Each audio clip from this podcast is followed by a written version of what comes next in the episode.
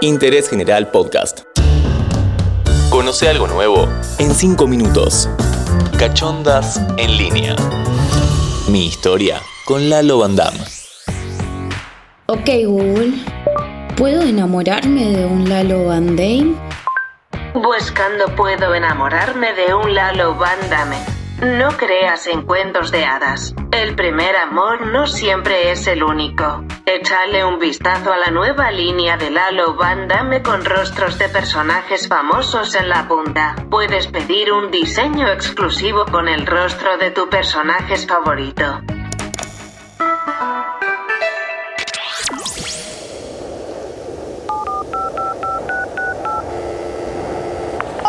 Hola, Leti. Sí, estoy en el río. ¿Se escucha el viento? Muy bien, tuve un día muy especial hoy. Sí. Sí, sí, vengo dándole al Lalo todas las noches, la verdad. Bueno, hoy a la mañana también. Y sí, me levanté y lo tenía ahí al ladito en la cuchita y lo manoteé. Y a la tarde también. Bueno, pará, pará porque contado así parece todo muy promiscuo y la verdad que no lo es, Leti. Esta mañana me levanté completamente decidida a averiguar quién me había hecho ese regalo. Así que busqué en internet un tutorial de maquillaje de geisha. Habré estado media hora más o menos, meta reboque, base blanca, boquita de corazón. Me puse el traje y encaré directo a la verdulería.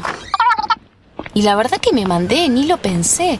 Pero sí, después en la calle me empecé a sentir un poquito incómoda, la gente me miraba. Pero bueno, viste, uno nunca sabe, podría haber sido un vecino también.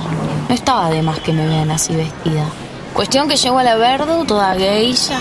Ni bola el verdulero. Un colgado. Para mí que ni se dio cuenta que era yo.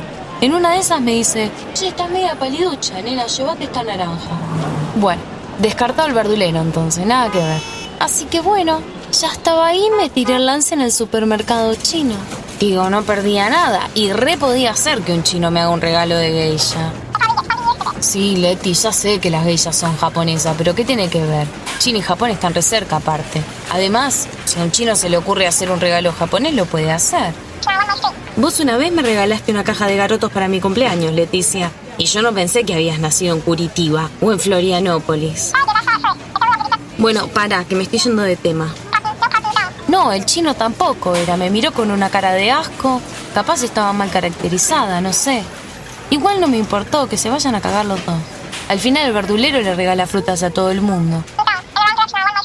En serio, no me importó. De hecho, mira, llegué a casa, me veo al espejo toda vestida de geisha. Estaba tan hermosa, tan linda, que me encerré en la pieza con el Lalo. Ay, Leticia fue hermoso. Lalo estuvo increíble. Parecía que me miraba, como si supiera él que yo estaba tan linda. Fueron dos horas mágicas. Te juro que sentía que flotaba en las nubes de Osaka y que Lalo era mi samurái. ¿Y sabes qué?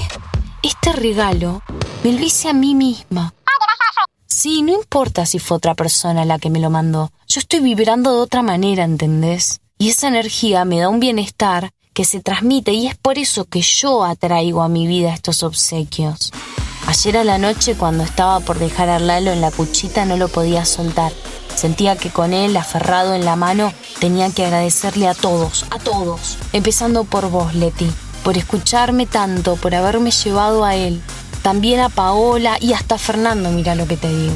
Y a mí misma también, por abrirme, Ay, boluda, por abrirme a la vida, digo, a estímulos nuevos, por aceptarme así como soy, con mis pudores, con mis defectos. Sí, Leti, tal cual, con mis limitaciones. Sí, es cierto que a veces soy un poco malhumorada, un poco nerviosa, un poco conservadora puede ser. No, pará, conservadora, no soy conservadora, un poco pudorosa.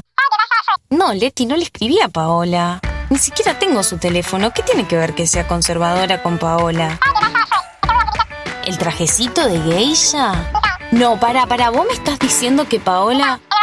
No, no me cambies de tema. No te voy a contar ahora cómo conocí a Fernando. Leti, contame cómo conociste a Paola. ¿Me estás cargando? Nunca me contaste. No, Leticia, no me cortes. Leticia.